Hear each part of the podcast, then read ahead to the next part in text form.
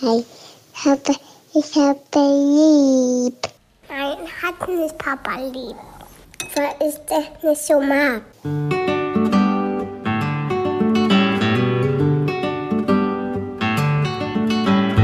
Das sind beste Vaterfreuden. Keine bösen Wörter. Halt die Fremde, alte Schöpfe. Setz dich bitte hin. Der langweilige Podcast übers Kinderkriegen mit Max und Jakob. Hallo und herzlich willkommen zu Beste Vaterfreuden. Hallo. Heute geht's um Abgrenzung hier bei Beste Vaterfreuden. Vor allem, wie bringt man seinen Kindern bei, sich richtig abzugrenzen? Und ich finde für mich manchmal in Situationen ist es gar nicht so leicht so zu sagen, nö, hier nicht. Hier habe ich gar keine Lust drauf. Also, wenn du es nicht selber hast, wie bringst du es dann deinen Kindern bei? An dieser Stelle eine Werbung und es ist Thermomix. Ich meine, Thermomix kennt eigentlich jeder, nur weiß man immer nicht, was der alles kann. Das ist wirklich krass. Also für mich ist er richtig, richtig gut, wenn ich Soßen mache. Das heißt, man kann nebenbei die ganzen Sachen fertig machen und eigentlich muss man ja so eine Soße so ständig schlagen und ist eigentlich beschäftigt und kann nicht mehr die anderen Sachen machen. Das kann der Thermomix. Der Thermomix kann kneten, der ist eine Küchenwaage. Er ist gleichzeitig ein Dampfgarer. Und er kann auch alles, von Kaffee kochen bis morgens meine Achai Bowl, äh, Brei für die Kinder, aber auch zum Kuchenbacken oder auch mal einen Fitnessshake machen. Das ist auch sehr easy. Also es ist wirklich ein absolutes Multitalent und übernimmt vor allem die lästigen Aufgaben, wie du es gerade gesagt hast, und ständiges Umrühren oder Aufpassen, dass was nicht anbrennt. Das macht ja alles automatisch. Und man kann vor allem auch sehr gesund mit dem Thermomix kochen, weil man kann Sachen, wie gesagt, sehr schon garen und das finde ich total gut. Was ich noch sehr praktisch finde, ist, es gibt nicht nur den Thermomix, sondern auch über 90.000 Rezepte im digitalen Rezeptportal Cookie-Doo, weil man ja doch sonst so tendiert, immer seine gleichen Klassiker zu machen und das lädt einfach ein, um zu stöbern und zu schauen, was möchte ich dann noch machen. Es ist egal, ob schnelle Alltagsküche oder die Sterneküche für zu Hause, es geht alles mit dem Thermomix. Also man spart Zeit, es ist äh, für die ganze Familie bestens geeignet, das Gerät. Mit dem Thermomix spart ihr auf jeden Fall Zeit beim Kochen und es gelingt sehr, sehr gut. Also ich frage mich immer, darf man das sagen, ich habe gekocht oder muss man das sagen, wir haben gekocht?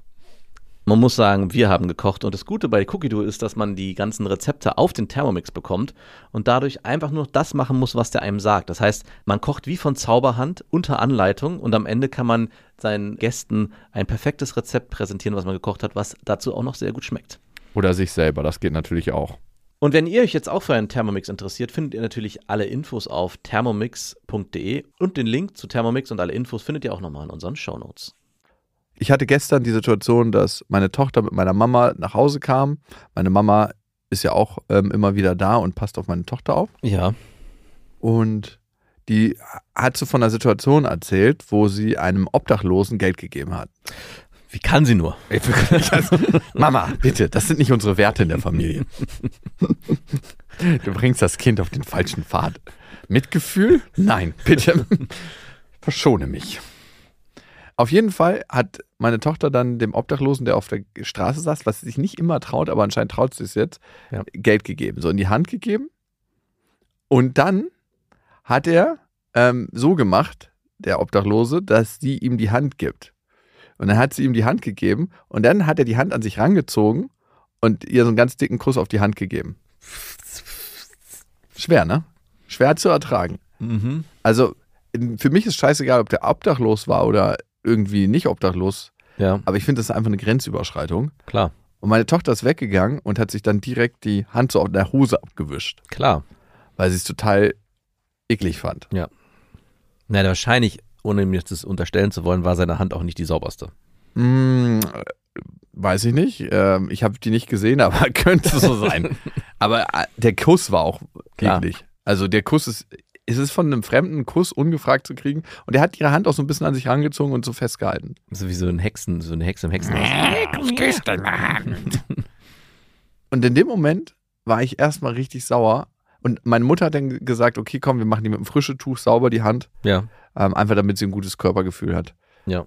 Weil du kannst ja nicht ihr ganzes Leben lang überall langwischen. Nee. Und deswegen ist es, glaube ich, gut, dass wir gucken, wie kann sie sich gut abgrenzen. Mhm. In der Situation hatte sie wenig Chancen und ich war ein bisschen sauer auf meine Mutter. Sie meinte, es ging alles so schnell, aber ich sehe mich in solchen Situationen, ich würde sofort mir den schnappen und sagen, ey, lass die Scheiße. Ja, klar. Pfoten weg. Wenn her mit dem Geld, was ich dir gerade auch und wieder und, und, wieder und den und genau und, und den Huni wieder her und den einmal lernen. Mhm. Moneten her, alle und Hand loslassen. aber Dieser- erst das Geld her. Dieser Kuss kostet dich. Pimp der eigenen Tochter. Nein, das ist der eigentliche Folgentitel. da könnte man eine, eine Masche draus machen. Man könnte mit seiner Tochter Mit Zunge kostet ein bisschen mehr. an den ganzen Obdachlosen vorbeilaufen und die und immer wenn es passiert, zack, den Becher einstecken. Ah, dass man so einen Trick hat, die sind ja in dem Moment nicht konzentriert. Nee, genau, zack, äh, du, äh, du hast also dafür bezahlt. Oder das Geld so hart einwerfen, dass das andere hochspringt und in dem Moment schnappen. Oh, wie schäbig, den Obdachlosen Lizenz klauen. Den Ärmsten der Ärmsten. Da ist, ich glaube, da ist trotzdem viel zu holen, wenn man das richtig produktiv. Ja, wenn man da so eine, seine Route hat, wahrscheinlich, ja, ne? Genau. Und sich das Geld schnappt. Ja, So, ja, und manche sind ja auch so gebrechlich, dass sie gar nicht so sich wehren können. Ja. Und auf der Straße ist eh ein hartes Reglement. Ich habe es gerade erst im Görlitzer Park erlebt. Da hat einer ein Fahrrad geklaut gehabt und dann kamen zwei andere an und haben es dem wiederum geklaut. Das ist ja wirklich Survival of the Fittest, ey. da wird so eins vom anderen geklaut. Also diese scheiß Fahrräder in Berlin, die alle zu, zu kaufen sind, alle geklaut. Nee, nee, nee, das war ein Fahrrad, wo ich wusste, dass Ah. es geklaut ist. Das war ein ganz, ganz teures Fahrrad. Ach so, okay. Das war ein Klapprad von Brompton und es war ein Typ, es hätte mich sehr gewundert, wenn der dieses Klapprad hatte. Du oberflächliches Arschloch. Ey, ganz ehrlich. Vielleicht hat er ein bisschen Understatement gelegt. Und zufällig noch hart Drogen konsumiert auf der Straße. Ja, er muss halt Ja, gut, ist ein Vorteil, aber gut, dem wurde das dann abgezogen von zwei anderen. Von zwei, drei anderen Drogenabhängigen? Ähm, das waren ziemlich sicher Substanzabhängige, aber äh, ganz sicher kann ich es nicht sagen. Mhm. Also so 100% nicht, weil die hatten schwarze verkohlte Hände, deutet immer darauf hin, dass sie Heroin rauchen auf Folie. Mhm. Ähm, aber ey, ich habe jetzt keinen Bluttest gemacht. Aber du hast dich nicht äh, als äh, Rechtschaffender dazwischen gestellt. Und ich hatte Fahrrad- ganz kurz überlegt, aber dann dachte ich mir so, Her ey, mit meinem Fahrrad.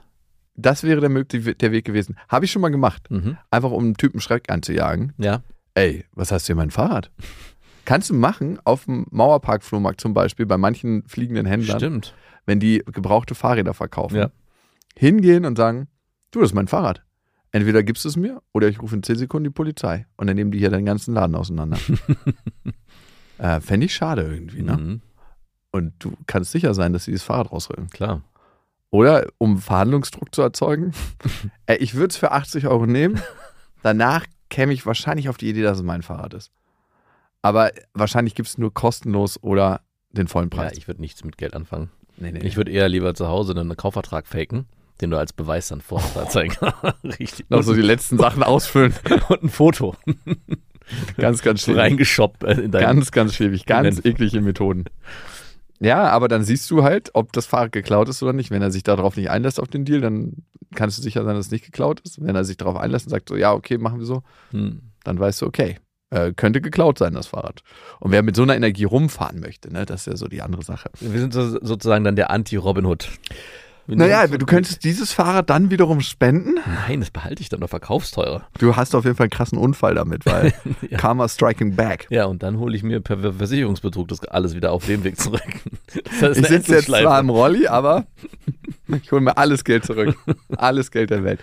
Gut, ich war dann in dem Moment, wo meine Mutter das beobachtet hatte und nicht eingestiegen ist, Ja, erstmal richtig wütend auf meine Mutter. Weil ich dachte so, ey Mama, da musst du dazwischen, das kannst du nicht zulassen. Das kannst du wirklich nicht zulassen. Ja. Und dann dachte ich mir so, hm, ist auch nicht cool, wenn ich jetzt meine Mutter rund mache von meiner Tochter, ja. sondern ich habe dann erstmal gesagt, hey, wie hast du dich dabei gefühlt? Ich habe meine Tochter gefragt. Mhm. Und sie meinte so, hm, sie hat so mit den Schultern gezuckt, aber ich fand schon, dass sie irgendwie traurig war. Mhm. So ein trauriges Gesicht dabei gemacht hat. Und dann Hat sie noch den Satz gesagt, Oma hat nicht richtig auf mich aufgepasst. ich bin immer allein. Wo, wo warst du wieder, Papa? Herr Papa musste wichtige Dinge tun. Ähm, in den Medien. da wartet eine ganze große bunte Welt auf mich. Papa hat keine Zeit. für, für diesen obdachlosen Kram habe ich wirklich gar keine Zeit. Damit kommst du schon irgendwie, du wirst schon hier in Berlin auf der Straße lernen, dich abzugrenzen. Früher oder später. Was meinst du, warum du mit Mama unterwegs bist? Und dann hat sie so gesagt, hm, ja, und sie hat so mit den Schultern gewippt, so, hm, weiß nicht. Ich so, war das unangenehm vom Gefühl her, was du erlebt hast? Und dann meinte, weiß nicht. Oder war es angenehm?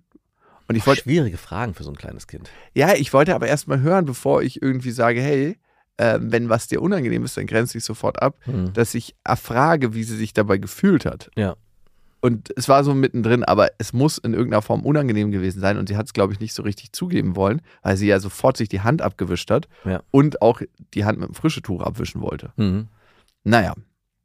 Und dann habe ich gesagt zu ihr, hey, wann immer du was blöd findest, kannst du sofort Nein sagen, wenn du möchtest. Mhm.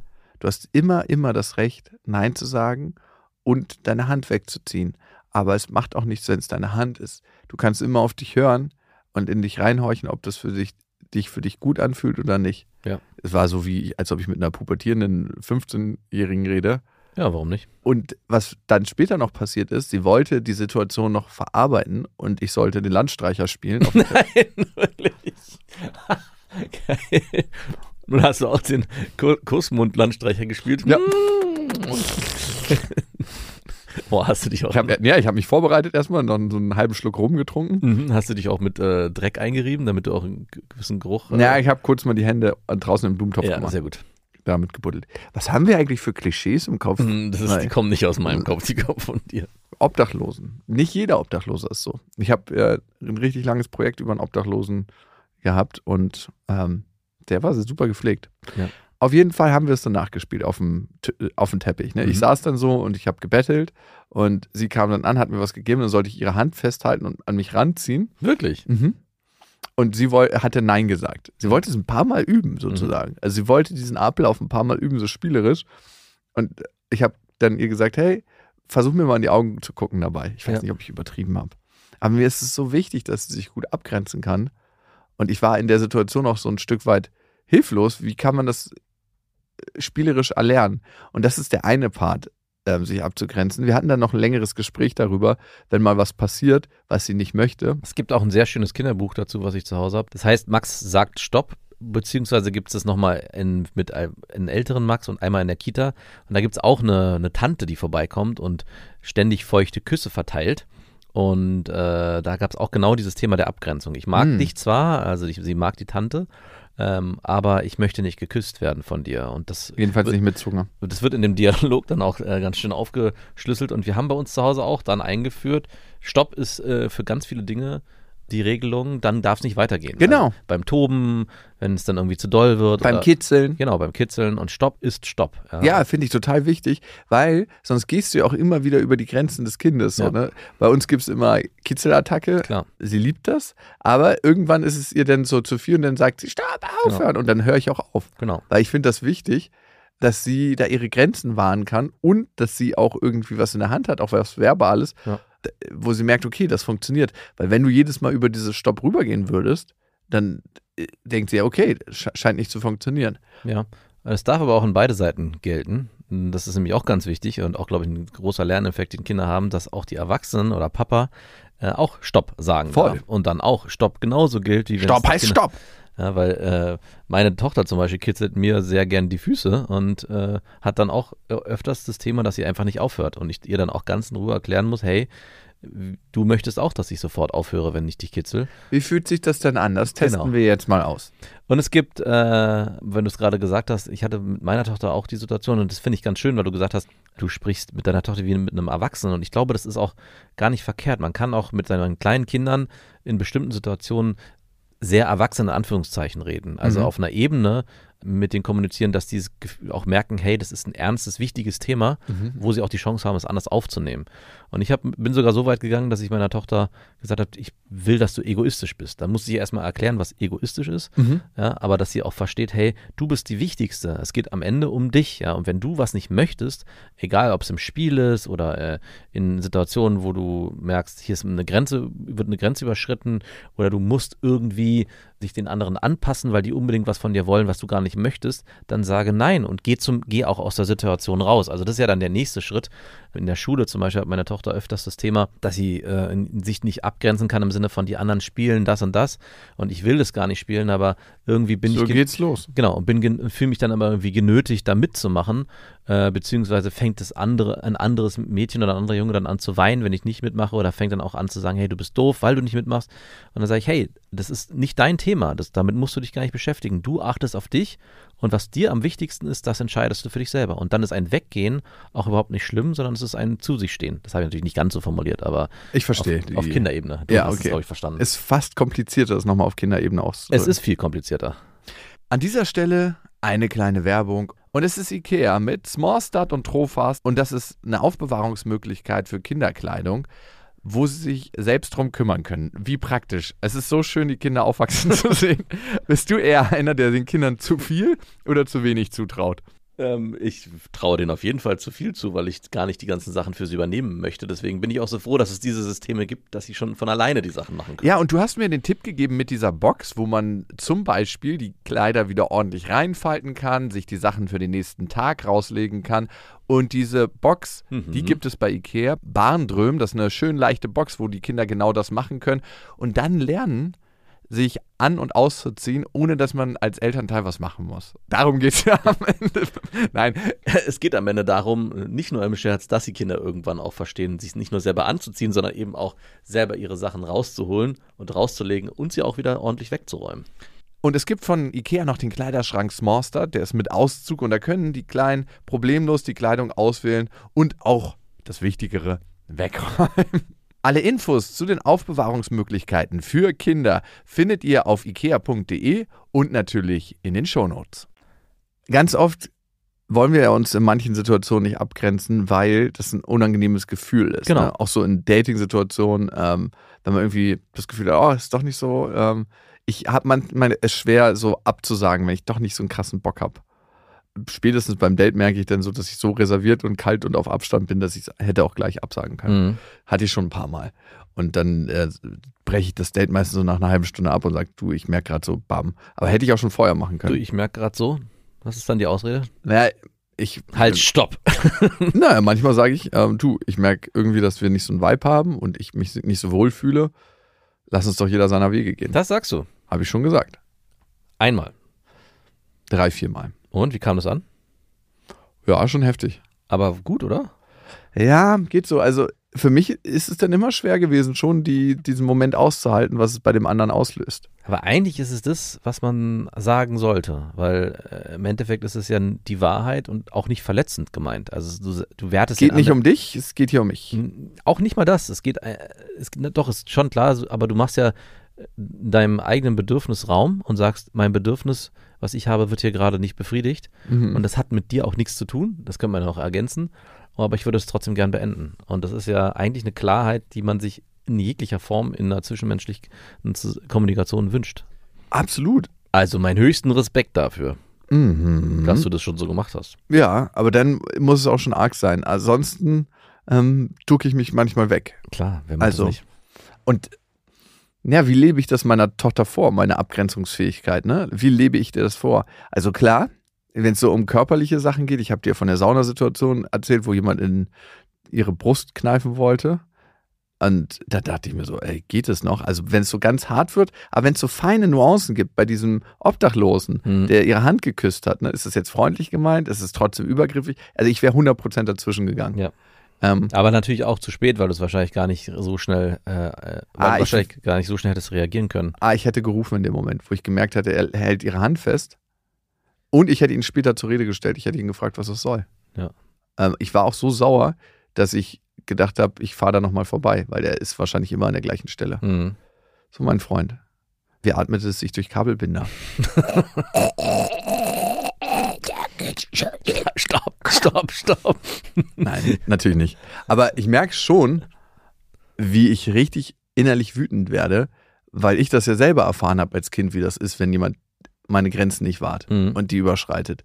Und ich habe so einen krassen Zorn entwickelt, auch dadurch, wenn jemand über meine Grenzen geht, das ist heftig. Also letztens wieder an der Straße schneidet mich wieder ein fucking Auto. Zwei Dudes da drin, haben ihr Fenster runtergekuppelt, ganz lässig. Ich fahre direkt ran mit dem Fahrrad und meine, ey, was soll denn das? Mhm. Was soll die Scheiße? Was fahrt ihr so dicht an mir vorbei?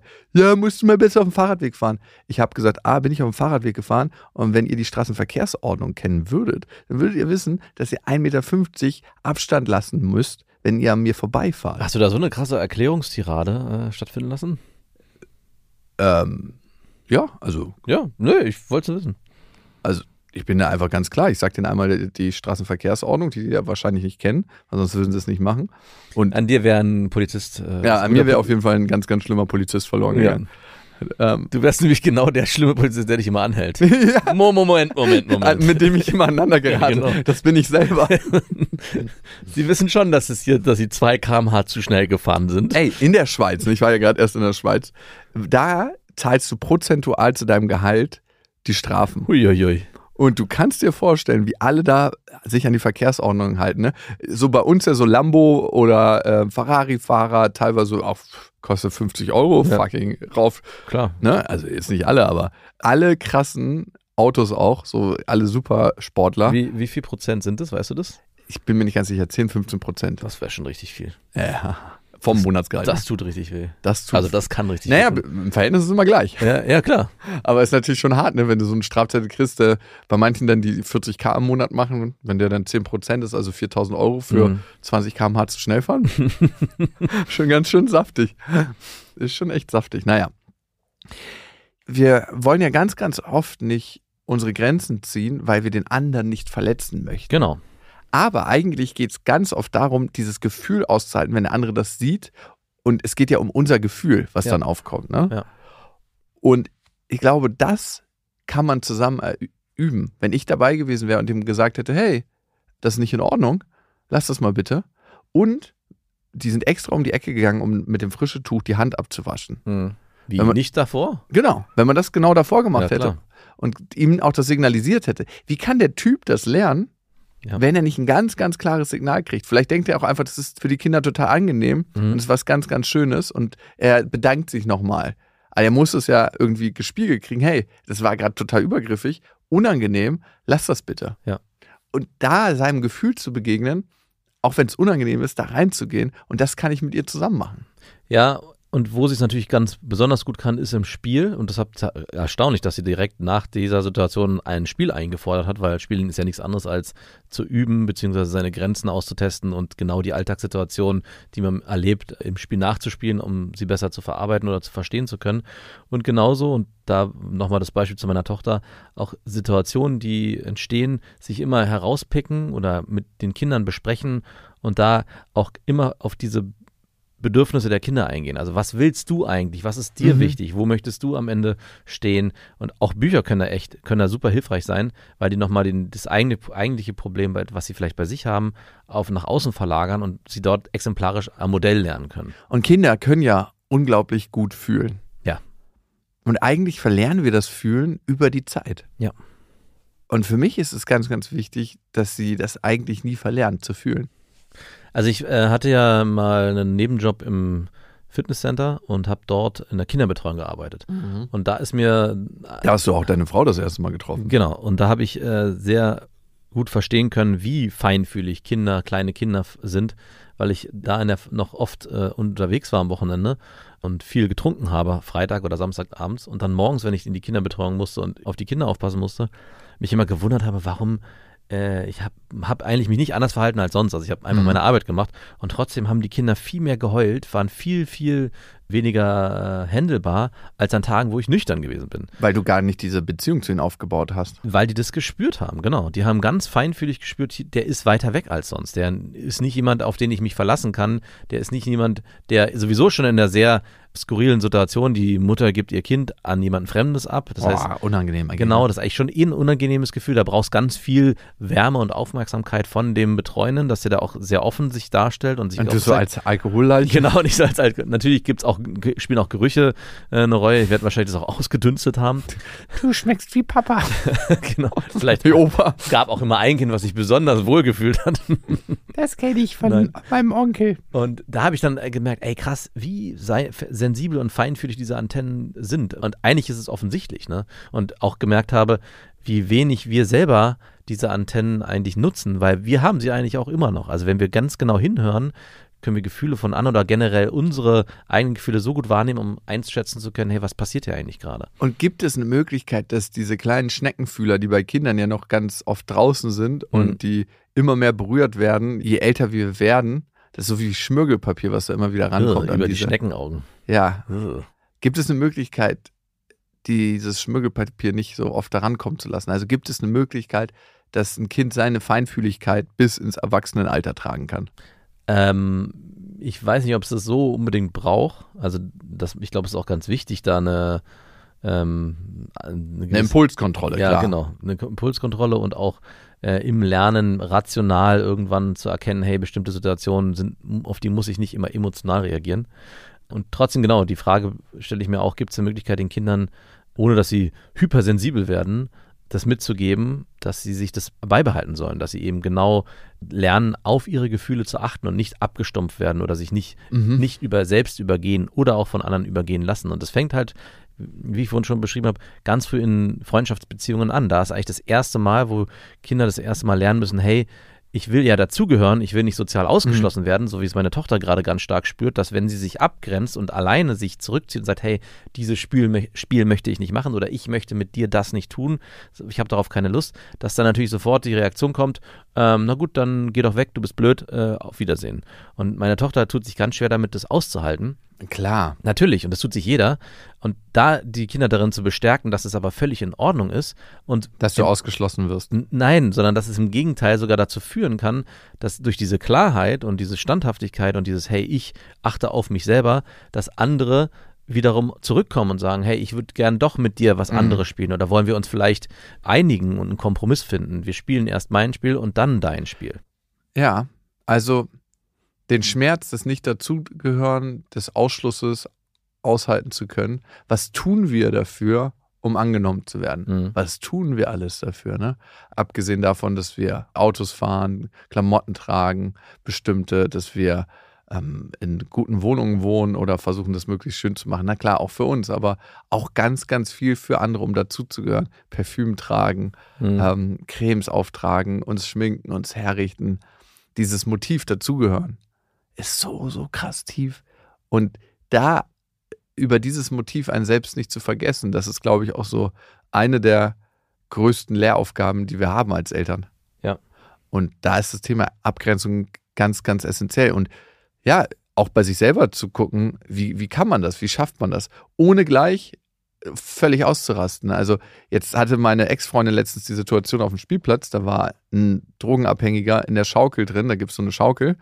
Das ist so eine Art ähm, Körbchen, wo du dann hin und her schaukeln kannst. Und da liegen manchmal so Liebespaare nach dem Feiern drin. Oder halt Menschen, die äh, sich irgendwie was drücken. Ist ja halt auch die Frage, willst du gleich danach dein Kind da reinsetzen und sagen, jetzt schaukel mal hier mit. Nee, und da war einer und meine Ex hat dann gesagt so, ey, äh, könntest du bitte den Spielplatz verlassen? Und er ist super, super sauer geworden. Was? Super, super sauer. Gleich richtig aggressiv. Und sie hat gesagt so, okay, wenn du noch einen Schritt auf mich zumachst, rufe ich die Polizei. Und der Typ, und das kann ja schnell eskalieren, sowas, Ja. ist dann runtergegangen vom Geländer. Und da, also das ist ja auch so eine Art Vorleben. Wie, wie lebe ich das vor? Ich fand es jetzt auch nicht ungefährlich so. Nee. Die Schaukel zu erkämpfen. ich hätte wahrscheinlich sofort die Polizei gerufen. Also, Nein. Du hättest nein, ich nicht. An so, ihrer Stelle. okay. Ich hätte wahrscheinlich einfach die Schaukel hochgenommen und ihn einmal auf den Boden befördert. Also ich, das ist das andere Extrem, was auch nicht gut ist. Mhm. Aber mich macht sowas so krass wütend. Ja. Wie kann man auf die Idee kommen, sich in der Kinderschaukel irgendwie. Ist schon sehr bequem. War das so mit so einem so ein Kreis, dieses Ey, Kreisding wahrscheinlich ist der Rausch drin? auch geiler. Ja, klar. Ja, gut, sorry. War das Mangelnde? Perspektive. Ja, Mhm, siehst war so ein Netz. Mhm. Mangelnde Perspektivübernahme. Ich lieg da auch gern drin. Ja, stimmt. Ich Nüchtern. Ja, Und und, stell dir mal vor, du setzt dir einen Schuss dann. Ja. Wie ist es dann So halt? eine ganz leichte Schwingbewegung. Ja. Toll. Oder auch nach einer durchzechten Nacht sich auszuruhen, wenn man sagt, ey, ich bin eigentlich so müde, ich will jetzt nicht nach Hause laufen. Es ist eine laue Sommernacht. Voll gut. Hast du eigentlich recht. Sorry. Also Spielplätze sollten auch für Trunkenbolde und Party- Trunkenbolde. und Warte mal, wir haben hier einen Anruf vom Museum. schon wieder. Das ruft öfters an. Ja, was, was ist das? Woran bedienst du dich da? Ja, ja. Liest du irgendwie klassische Bücher, gerade so aus der Antike oder Trunkenbolde? Hört, hört. Ja, gut, stimmt. Ähm, hätte, ich, hätte ich mal anders sehen können, auf jeden Fall. Aber ich glaube, Abgrenzung findet viel im Gespräch statt, viel im Dialog, aber auch natürlich viel in dem, wie ich das ihr vorlebe. Und ich finde es dann ähm, ganz wichtig zu gucken, dass ich keinen physischen Weg wähle, weil den kann sie ja für sich A nicht so gut wählen und B ist es auch nicht der gute Weg. Hm. Nochmal zu deiner Ex-Freundin. Ich finde es eigentlich äh, super und auch wichtig, dass deine Ex-Freundin nicht gleich die Polizei gerufen hat, sondern erstmal für sich selber gerade gestanden hat. Also klar, die Situation hätte vielleicht gefährlich sein können in irgendeiner Form, aber wir leben ja in, in, in einem Land und in einer Gesellschaft, wo man jetzt nicht davon ausgehen kann, dass der erstbeste auf der Schaukel liegende Trunkenbold irgendwie das Messer zückt oder vielleicht auch gewalttätig wird, Mhm. sondern eigentlich im, in dem sozialen Konstrukt, in dem wir leben, auch wenn jemand vielleicht äh, nicht ganz sich so verhält, wie man das erwartet, trotzdem noch sich respektvoll verhält. Und wenn es Mhm. am helllichten Tage war und auf dem Spielplatz, glaube ich schon, dass dieser auch Betrunkene oder ja, weiß ich nicht, was der war, das soziale Konstrukt versteht, was hier, dass er eigentlich an der falschen Stelle sich falsch verhält. Und ich finde es da auch gut vorzuleben, auch äh, gerade deine Ex-Freundin und auch als Frau, äh, in dem Moment klar Stellung zu beziehen und zu sagen, hey, kannst du bitte runtergehen und nicht Mhm. gleich sich wieder Hilfe zu holen und irgendwie, zu, ja, bevor mir was passiert, weil das wiederum auch auslösen könnte, ja, ich habe verstanden, ich gucke mir ab, wenn Mama in eine Situation kommt, die vielleicht schwierig ist, dann hole ich mir, ist das Erste, was ich mache, mir Hilfe holen. Ja, ja. Also, Erlernte Hilflosigkeit. genau, äh, von daher, ähm, ja, fand ich, finde ich, ich weiß wüsste auch nicht, was dagegen spricht. Eigentlich will ich auch in einer Gesellschaft leben, wo sowas auch möglich ist. Also, und das ist es ja auch. Also, ich will eigentlich nicht in einer Ge Gesellschaft leben, wo Frauen in jeder Situation Angst haben müssen, dass sie sich nicht irgendwie behaupten dürfen, nur weil da jemand, ja, der Meinung ist, er ist körperlich stärker. Unbedingt, unbedingt. Also an sich war es ein gutes Vorleben, auf jeden Fall. Ja. Aber ich bin dran an dem Thema und ich finde es wichtig und das ist ein kontinuierliches Thema. Ist ja nicht so, dass wir uns einmal lernt und dann irgendwie verstanden hat und dann für den Rest seines Lebens so macht, sondern es ist immer wieder ein neues Trainingsfeld, wie eine neue kleine Sportart, wie ein neuer Gegner, gegen den man Tennis spielt und Mhm. äh, die Bälle zurückspielt. Und ich finde, Kinder sind die besten Lehrmeister, weil man auch immer auf sich selber gucken muss und sein eigenes Verhalten in Frage stellt. Hey, ist das die Art des Verhaltens, die ich möchte, die als Rohmodell gilt und von der ich möchte, dass sie von meiner Tochter übernommen wird? Mhm. Und äh, relativ oft muss ich da sagen, nein. Wir haben natürlich noch ein paar HörerInnen-Mails bekommen und ihr könnt uns immer schreiben an beste.bestefreundin.de und äh, macht einfach im Betreffen Vaterfreund, dann wissen wir, dass äh, die hierher gehört. Clara hat geschrieben und Clara schreibt. Vor einigen Jahren bin ich zu meinem Jetzt-Mann ins Ausland gezogen und wir haben inzwischen eine zweijährige Tochter. Meine Familie ist natürlich nicht hier bei uns und demnach haben wir nur die Familie meines Mannes als Unterstützung. Zurzeit können wir auf die Unterstützung der Mutter hoffen. Der Vater wohnt so weit weg, alle Geschwister haben gerade ihr drittes Kind bekommen. Allerdings habe ich das Gefühl, dass ich immer zu viel bin, wenn ich mal nach Hilfe frage. Ich muss fairerweise dazu sagen, dass sie vor ein paar Jahren mit Burnout diagnostiziert wurde und 13 Enkelkinder hat, inklusive Stiefenkelkinder. Uiui. Sie hat noch kein einziges Mal in den über zwei Jahren gefragt, ob sie Zeit mit unserer Tochter verbringen kann. Und ich habe das Gefühl, dass es immer total stressig ist, sie zu fragen, ob sie die Kleine nehmen kann. Ich will natürlich nicht, dass meine Tochter als Belastung angesehen wird. Sie hat auch erst ein einziges Mal bei Oma geschlafen. Das war in unserer Hochzeitsnacht. Und selbst da war es ein ewiges Hin und Her, ob es jetzt klappt oder nicht. Es macht mich umso trauriger, weil ich weiß, dass meine Familie sich so sehr darüber freuen würde, in, mit unserer Tochter Zeit zu verbringen. Natürlich würde sie sich freuen, aber du bist halt weggezogen. Manchmal lässt es sich eben nicht vermeiden und man braucht jemanden, der auf das Kind aufpasst. Habt ihr Tipps, wie man die Oma dazu bringt, sich mehr für ihr Enkelkind zu interessieren? Nein, ich habe die gleiche Situation und äh, habe eigentlich mehr oder weniger aufgegeben. Ja, also ich finde immer, dass das direkte Fragen und Einspannen und einfach mal so ein Austausch darüber total beflügelnd sein kann. Weil im Moment hast du ja all das in dir, du trägst es mit in die Beziehung zu deiner Schwiegermutter, du trägst es mit in die Beziehung, die du mit deiner Schwiegermutter sowieso führst und dann mal auszusprechen, hey, ich weiß, du hast 13 Enkelkinder, du hast wahrscheinlich ein hohes Belastungspensum Uiui. und ich würde mich freuen, wenn du mit deiner Enkeltochter Zeit verbringst. Einmal entlastet mich das und einmal ist es für die Beziehung, die ihr beide führen könnt, total schön und äh, sie freut sich darüber, mit dir Zeit verbringen zu dürfen. Hast du das deinem Vater auch mal so gesagt? Nein? Hast du den Wunsch? Mhm. Dann brauchst du es ja auch nicht sagen. Genau. Also bei mir ist es ja so, dass meine Mutter sehr, sehr präsent ist. Mhm. Und ich glaube, wenn meine Mutter auch nicht präsent wäre, dann hätte ich wahrscheinlich den Wunsch. Aber ich habe bei meinem Vater jetzt auch nicht so das Vertrauen, dass er das so richtig 100% ernst nimmt. Mhm. Weil er, also Geschäfte hat er immer ernst genommen, Kohle hat er ernst genommen. So manchmal so Sorgepflicht hat er immer so auf seine Weise durchgeführt, wo ich dachte, hm, okay, ziemlich mut mutig. Hat natürlich auch manchmal gut getan, ne? Jemanden zu haben, der da nicht so 100% drauf guckt, nicht. Klar. durfte. Denn ich glaube, ich bin mein erstes Mal Motorrad ohne Führerschein mit zehn Jahren in der Türkei gefahren. mein Vater meinte letztens, dass er fucking fünf Jahre am Stück ohne Führerschein gefahren ist. Ja, ja, ich, das hattest du schon mal erzählt. Ja, fünf Jahre, ne? Zwei davon mit dem Namen eines Freundes, Mhm. der selber bei der Polizei gearbeitet hat. Da ist er mit überhöhter Geschwindigkeit im Tegeltunnel erwischt worden und dann hat er einfach den Namen gesagt. Und früher war das so, dass sie dann äh, zur Zentrale gefunkt haben, Namen und Adresse überprüft haben und dann wiedergekommen sind. Sie hätten auch mal gleich sagen können, dass du, du hättest ja mal gleich sagen können, dass du ein Kollege bist. Und danach ist er einfach mit dem Namen seiner Brüder gefahren. Kannst, kannst, also kannst du dir wirklich nicht vorstellen, Nee. was da abging. Und natürlich hat er einen etwas unorthodoxen Erziehungsstil Mhm. und ist aber auch manchmal nicht so aufmerksam. Und ich meine, der wohnt am See, da muss ja nun mal was passieren. Ist er da mittlerweile hingezogen? Ja, Ja, eh, wirklich. mehr oder weniger. Also er wohnt da relativ, er wohnt da die meiste Zeit des Jahres. Naja, und wenn meine Mutter nicht so da involviert wäre, wäre ich da ziemlich sicher anders drauf. Also wir hatten ja gerade das Thema Abgrenzung und eigene Bedürfnisse und ich glaube auch hier ist es extrem wichtig zu gucken, was sind meine eigenen Bedürfnisse und die auch zu benennen äh, gegenüber deiner Schwiegermutter. ne?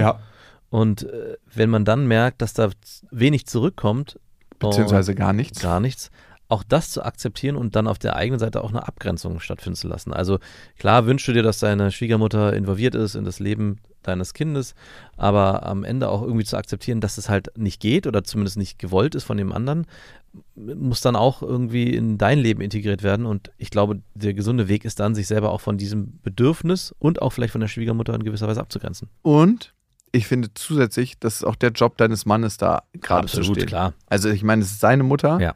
Und vielleicht auch sein Vater. Ja. Und da zu sagen, hey, warum nur die Mutter, wenn der Vater das auch verantwortungsvoll machen könnte, Ja. warum nicht auch der? Genau. Und da auch gerade zu stehen und zu sagen, hey Mama, ähm, ich wünsche mir da deine Hilfe und deine Unterstützung. Wie sieht's aus? Ja. Und warum sollst du das alles klären? Also, pff, Ja, weil sie ja den Wunsch in sich verspürt. Also ey, klar aber gut, sie hat wahrscheinlich auch die meiste Arbeit mit dem Ja, Kind. vielleicht verspürt aber ihr Mann den Wunsch nicht. Also weil er vielleicht keine Arbeit damit hat. Und dann gilt es, hey, wie stehst du für dich ein? Wo ziehst du deine Grenzen? Genau, aber äh, das, erstmal steht ja ihr Bedürfnis äh, im Raum, dass sie sagt, sie würde sich wünschen, dass die Schwiegermutter mehr Zeit mit ihrem Kind verbringt. Und Mhm. klar kann sie das auch an den Mann tragen. Und wenn der Mann aber sagen würde, pff, nee, ist bei mir aber gar nicht so, äh, die hat noch andere Enkelkinder, das, die wird es schon machen. Oder, oder vielleicht sagt er sogar, hey, ich finde das eigentlich okay so. Also ich finde die, die, das, die zwei Mal, die wir uns im Jahr sehen oder wie auch immer, reichen völlig aus. Ja, gut. Mehr war es bei mir auch nicht. Und da muss sie, glaube ich, für sich einordnen können und lernen, wie gehe ich damit um und wie kriege ich mein Bedürfnis da äh, befriedigt oder eben kriege ich mich dazu auch abgegrenzt. Und am Ende ist es immer, wir denken ganz oft, jemand anders spürt, wie wir uns fühlen müssen. Das ist ja so offensichtlich für uns. Aber wir leben nicht mit ganz, ganz vielen Hellsehern zusammen, sondern leider nicht. Mit Leuten, die genauso wenig über unsere Gefühle Bescheid wissen, wie wir ganz, ganz oft nicht über die Gefühle von anderen Bescheid wissen. Ja. Darum Kommunikation, Kommunikation und für sich einstehen. Seine Grenzen ziehen und seine Gefühle auch nach außen kommunizieren und zu sagen, hey, so und so sieht's aus. Was der andere damit macht, das ist nicht in unserer Hand. Aber das Gefühl in uns wird sich in dem Moment verändern, wenn wir uns mitgeteilt haben. Und ihr wisst ja, es gibt kein richtig oder falsch. Gefühle sind einfach anders. Macht's gut. Das waren Beste Vaterfreuden mit Max und Jakob. Jetzt auf iTunes, Spotify, Deezer und YouTube.